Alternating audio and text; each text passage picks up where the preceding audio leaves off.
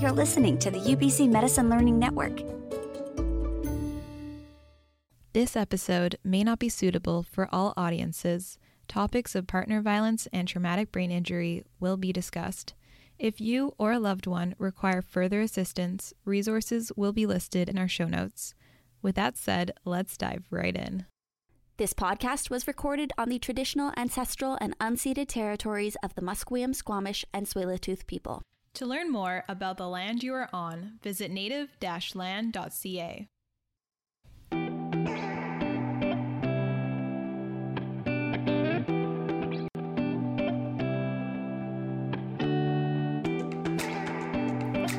Hello and welcome to Women's Health Interrupted, a Women's Health Research Cluster podcast.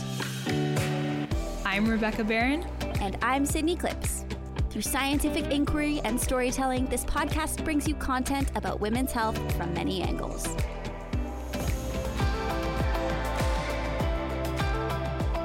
Welcome back to this week's episode of Women's Health Interrupted.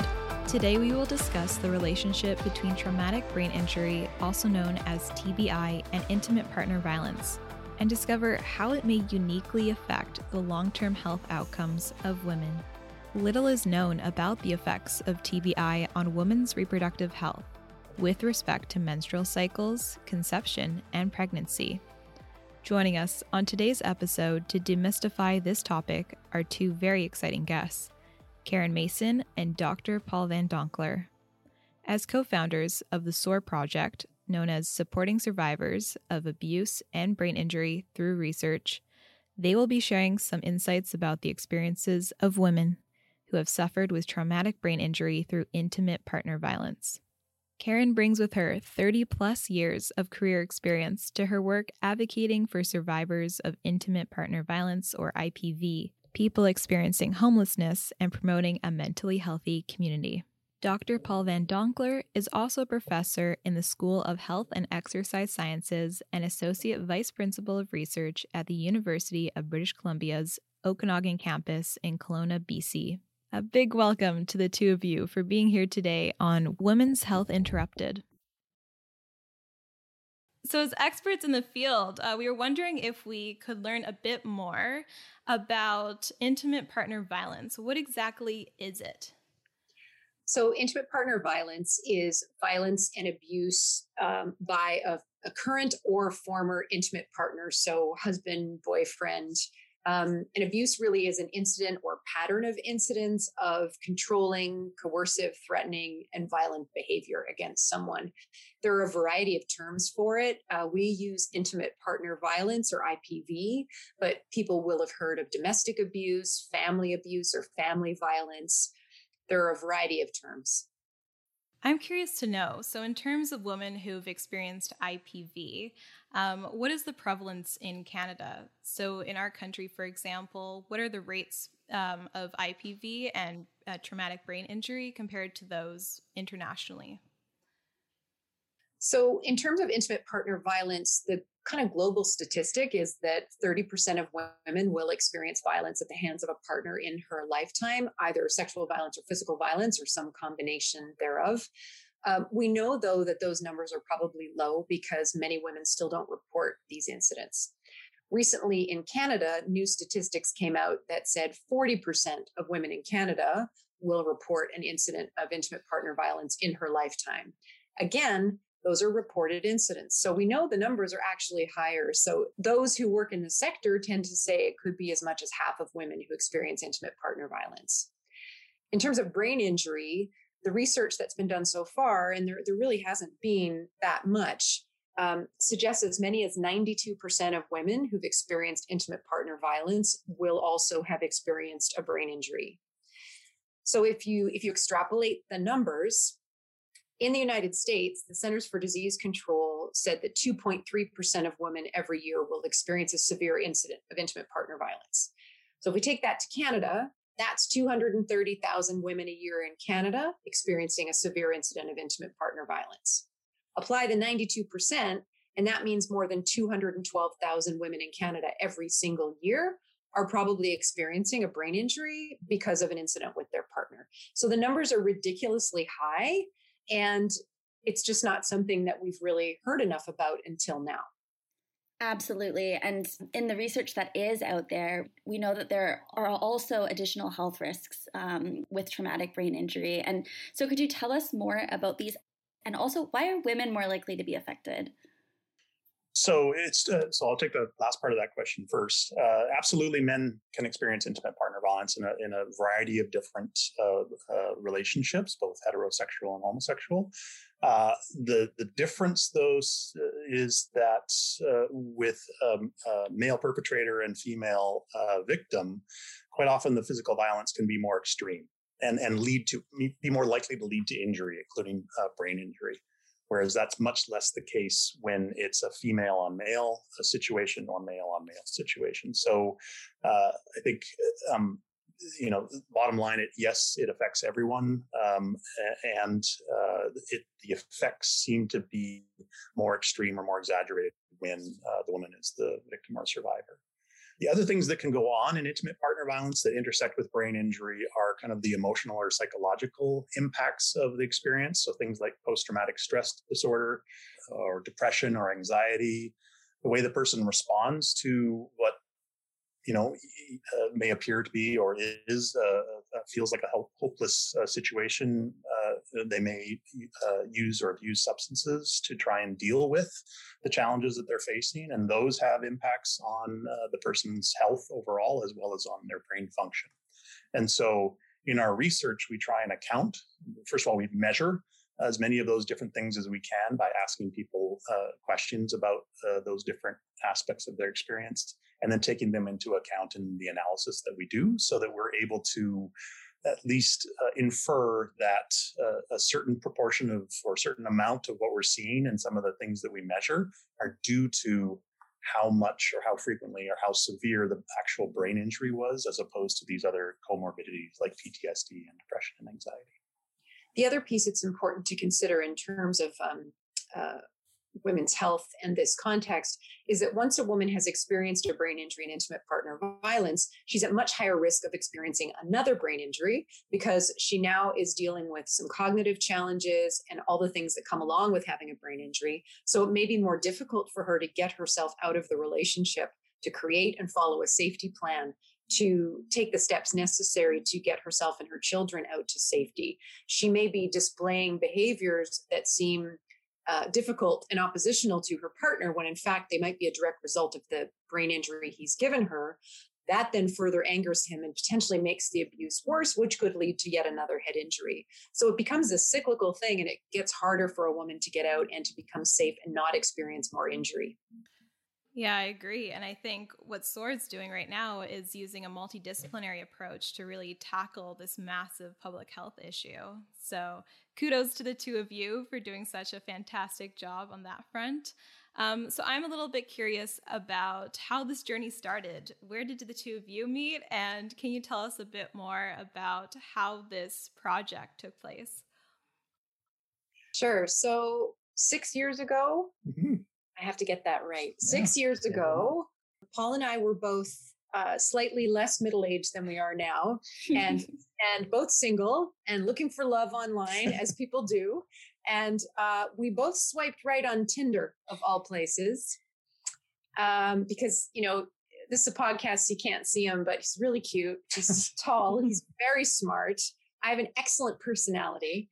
Um, so we met on Tinder and we fell in love pretty quickly. And at the time, I was the executive director of Kelowna Women's Shelter, which provides housing and support for women fleeing intimate partner violence. And Paul was, as he still is, a professor in the School of Health and Exercise Sciences. To that point, focusing pretty much 100% on sports concussion work. So, a few months into us being a couple, I stumbled upon this article about the potential connection to brain injury with intimate partner violence. I had never seen this before in my years working in the gender based violence sector. I knew there was no training about this that was happening generally in shelters. So I immediately forwarded the article to Paul and said, What the heck are you doing studying football players and soccer players? We need to get some money and we need to study women. This is a big deal. So Paul managed to find uh, some incredible anonymous grant donor funding for us. And that's kind of how it all started. And it unfolded from there because six years ago, there was very little research on this topic. Yeah. Yeah. When Karen sent me the article and said, start studying women and intimate partner violence, um, you know, as a scientist, I first thing I did was went on online to uh, PubMed, which is our, our bibliographic database uh, for everyone, every study that's ever been published on anything related to um, how how the body works or doesn't work, and you know typed in the keywords intimate partner violence and brain injury, and I think a total of about five or six papers were came up. Only two or three that were uh, specifically about um, measuring brain function in um, um, women who've experienced IPV related brain injury. And so, uh, you know, and, and, I always like to say that, you know, if you, if you do the same search and just type in brain injury or concussion, you'll get 400 articles from the last week. I, might, I might be over exaggerating a little bit, but um, the, the point is that there's a lot of research on brain injury outside of the context of intimate partner violence on the converse, if you type in intimate partner violence, you'll also get a lot of articles. There, there's amazing research happening on intimate partner violence in general, both in terms of you know prevention as well as what can we do about it, um, but very little on the intersection between the two. Yeah, when, when we first started doing this work, it really was like, okay, we need to find out how often this is happening and how it's affecting women. So we're like, okay, good. But then we went, well, and me as someone who works in the nonprofit sector working directly with survivors said well okay we know it's a lot. Good you go do your science and we'll get our statistics and we'll use that to help us get funding and change policy. But if we know this is a big problem well we have to educate people. So we have to educate frontline workers because they don't know. And they too, just like the former partner, might think a woman who's staying with them or seeking help is in fact difficult, oppositional, forgetful, maybe not that smart it's something that wasn't a lens they did their work through before. So we were like, okay, we need to also do educational work, create training programs, and get the word out for those who are working with women. But then, if we're going to do that, we said, hmm, we can't just say to a woman, hey, listen, I've learned all this stuff and I'm pretty sure you've had a brain injury. Bye, good luck. We thought we have to find some way to help them. So eventually, what started out as, you know, we should look into this became this kind of three pronged approach where the first phase we call educate, and that's the scientific research into the incidents and the impacts. And then the second phase is our educate. Did I say that right? The first one's explore, the second one's educate, and that's the piece of creating training tools and workshops and getting the word out to survivors and frontline workers in all different sectors. And then the third one is empower, and that's where we are working directly in our community organizations and with the healthcare system to create better rehabilitative supports and programs that we can then help women get to that next place in their journey because really that's what this is all about. We want to help women lead better lives. Incredible. This all started from Tinder. Who knew? You two are a match made in heaven. And I just thank you for such a thoughtful approach. I just can't believe it's too perfect to be. One thing we're doing right now, which is really exciting, Paul has a master's student who's been, um, for his master's project, looking at the ethics of screening women for brain injury and intimate partner violence. Those who work in the gender based violence sector will say, yes, we want to know if there's something happening with a woman and we could help her. But in the world of gender based violence and ex spouses and going to court and child custody, things can often be weaponized against a woman. So there's been a lot of concern in the sector about will a diagnosis or even just a, a screen of brain injury then be used against a woman if she's in court or trying to get custody of her kids. That's a really, really important conversation that has a lot of depth and complexity to it. And um, if not for this master's student who is working with Paul, we might not yet have been examining it, but it's it's a really important piece of the work that you wouldn't necessarily think of right away. Absolutely. Um, Karen, I'm hoping you could talk a little bit more about the empower piece and what are some strategies that SOAR is employing to increase awareness among women and also destigmatize conversations around the issue. It's a huge challenge because you know even even now any conversation even around intimate partner violence there's still that stigma. Women often still don't feel comfortable or safe sharing their experiences or speaking their truth we know that a woman is in fact at her at her most vulnerable at the time of leaving a partner or soon afterwards that's when she's most likely to be badly hurt or killed. So there's still a lot of fear for women around leaving that that they're actually safer to stay. And when they do leave the notion of sharing their experience could potentially put them at risk. So there there's a lot of complexity wrapped up in this.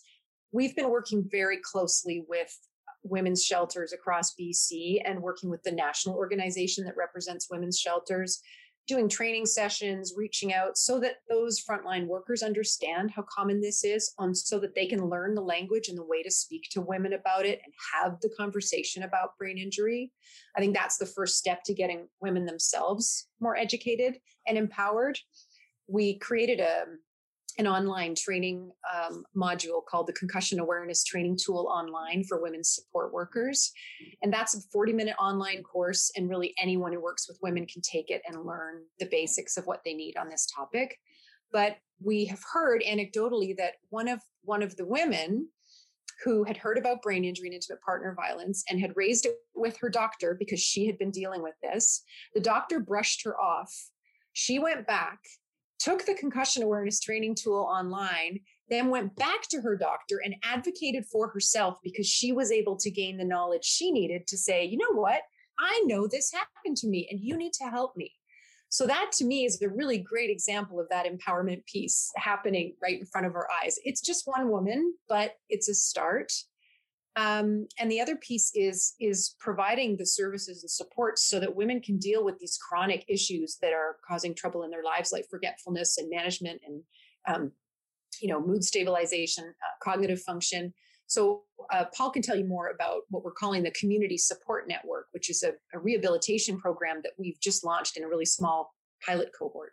Yeah, so it's uh, in collaboration with another uh, community partner, Brain Trust Canada, who are actually implementing the program. Um, program involves a number of different components. So there's absolutely a neurocognitive piece because I think it's a very common complaint amongst folks with uh, chronic brain injury symptoms that just staying on task and staying on top of all the different you know balls that we have typically have in the air uh, as we go through life is is a big challenge. And so that's one main component. Another is uh, like physical activity and exercise which is you know good for everything um, uh, including for recovering from brain injury. Then there's a, a mindfulness and meditation piece uh, which is also uh, you know been shown to be effective um, across a wide variety of, uh, of illnesses and injuries, including brain injury, and then kind of a, a counseling uh, uh, kind of personal support component where um, where a person will get feedback and be able to think through with guidance around how they're feeling and how they're responding to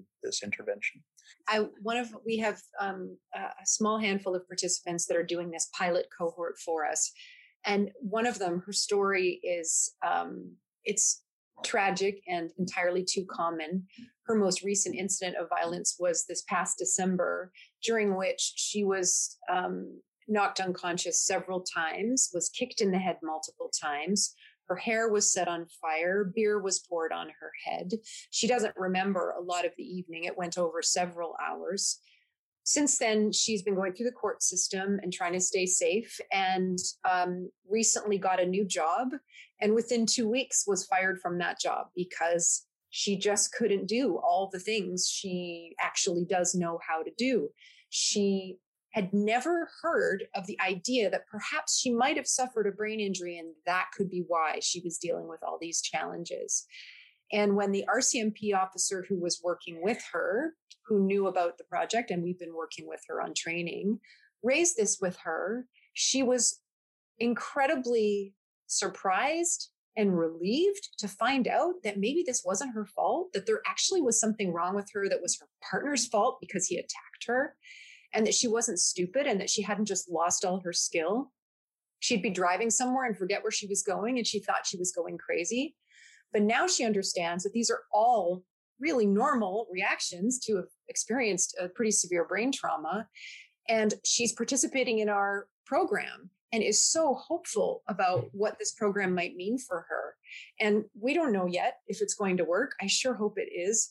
But to me, she's exactly why we're doing this work. her her story captures exactly why this is important and she's just one example of women who are walking around having experienced this but having no idea they might have had a concussion and no idea that in fact it's not their fault and there's nothing wrong with them and in terms of like our healthcare system how do you think it could better help to support these women yeah, that's a great question and something that we've struggled with uh, in in this project is how to how to lower the barriers to uh, the response of the healthcare system. So, uh, uh you know, there's a lot of stigma associated with intimate partner violence. Better, probably better than it was, say, 10 or 15 years ago. I think it's more out in the open now, um, especially with the Me Too movement, for example, where we talk about these things uh, uh, more openly than we used to. Um, and so that stigmatization quite often can play out in, in uh, the supports people may seek from healthcare. Um, kind of the classic question that might get asked is, well, why don't you just leave? Um, and and there's all sorts of reasons, including associated with the stigma, as to why leaving might not be the best option, including from a person's health uh, and, and their well-being. Um, and so I think there's a long ways to go in terms of how the healthcare system can best provide support. I think you know, in response to that, uh, uh, community-based supports uh, kind of have filled have filled that gap in many ways. It's, it's still, you know, very likely falls short um, in terms of the amount of support and the, and the, duration of that support. So, one of the things that we're uh, working on as part of the SOAR project is to partner with our local healthcare authority, Interior Health, to find and better understand um, you know, what supports they could provide, what the barriers are to those supports, and then how we might um, break down those barriers so that uh, it becomes more feasible to make use of the amazing, uh, you know, expertise that that uh, healthcare can provide. One of the one of the big issues is the lack of education overall. This is not um, a topic that has been commonly spoken of, and there are not a huge range of educational opportunities. It's not something that's taught in every med school and you know in every nursing school. It's this is still such a new intersection, and until we can ensure that every doctor, every nurse, every paramedic, every police officer, every lawyer, every judge, every fill in the blank understands what a common intersection this is, how prevalent it is, and has the knowledge and training to support a woman who's experienced that very complex situation and understands trauma informed practice, I don't think we'll be able to create the right set of circumstances where all the supports and that safety net will be available. I don't certainly don't think there's a lack of desire to learn about this and and provide the service. I just think the knowledge isn't there. We've worked with participants who spoke of going to the hospital after an intimate partner violence episode speaking about how they'd been thrown out of a moving car and treated as if they were drunk and asked if they were high because they were displaying the effects of a brain injury and were highly traumatized and in crisis. And that left the the woman so upset that she didn't seek medical care the next time she had an incident. So i know that's not happening commonly but that sort of thing is definitely a barrier for women seeking support and that fear of exposing that they are living with this situation that the partner who may have brought them to the hospital is in fact the person who's attacking them there's there's so much uh, wrapped up in this that it's a really complex issue Wow. Yeah. And I also feel like with quarantine and COVID, um, do you think those numbers and those those stories are really just spiking now because women are being confined in their house? Absolutely. You know you think about all these people during covid talked about how just stay safe at home but so many women were not safe at home because home was the least safe place for them and for their children of course and their children weren't even able to be safe and go to school. So i think we've seen we've seen uh, around the world you know reports of and severity reports of intimate partner violence really skyrocketing through covid and the isolation. I'd like to think that because there's been such widespread reporting of it and a lot of research being done that we will see um, a connected increase in resources and new ideas and ways of helping women which in the end will be a good thing but I certainly won't be surprised if when we resume in person research, which we have not been able to do since COVID, that we will find in asking women to think back retrospectively over the past year, I'm sure we'll find that we get reports of more severe incidents of violence um, and things happening more than they might have previously. Mm-hmm. The other piece we've been hearing more about is um, strangulation, which we know happens in 50, at least 50% of intimate partner violence. And it is the biggest red flag for future mortality because it's so highly lethal and it's the ultimate display of control by an abuser. Um, and we've we've heard a lot about increased reports of strangulation as part of the intimate partner violence experience during COVID as well. So it's it's definitely not good news. At the same time, I think it just highlights the need for this research and this work even more. Absolutely, and we want to wish you much success on this research project, and um, and also I, we will link to the um, resource tool that you shared online. Um, we want to thank you so much for the work that you do on all different levels of education and advocacy and science and research. And and and just just thank you so much. Thanks for having us on the podcast yeah, thank you. appreciate it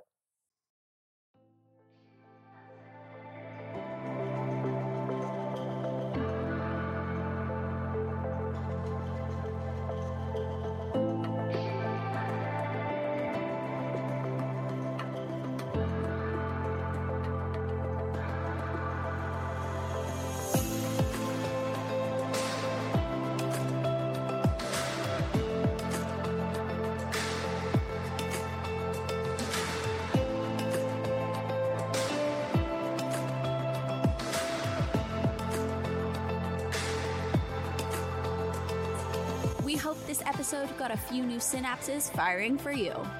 Be sure to subscribe on whichever platform you get your podcasts to hear our episodes when they drop every second Wednesday each month. Get in touch with us. We welcome any questions and constructive feedback. You can email us at womenshealth.interrupted at ubc.ca or find us on Twitter at research on WH or on Instagram at WHR Cluster. We would like to thank the Michael Smith Foundation, BioTalent Canada, Patreon, and the UBC Global Lounge for their generous support of this project. We would also like to thank the UBC Medicine Learning Network and its wonderful staff for hosting our podcast. And a special thank you to Catherine Moore, who manages the Women's Health Research Cluster, for all of her work in the development of this initiative. Thank you so much for joining us. Have a wonderful day or evening wherever you are, and please take care of yourselves. Wishing you good health.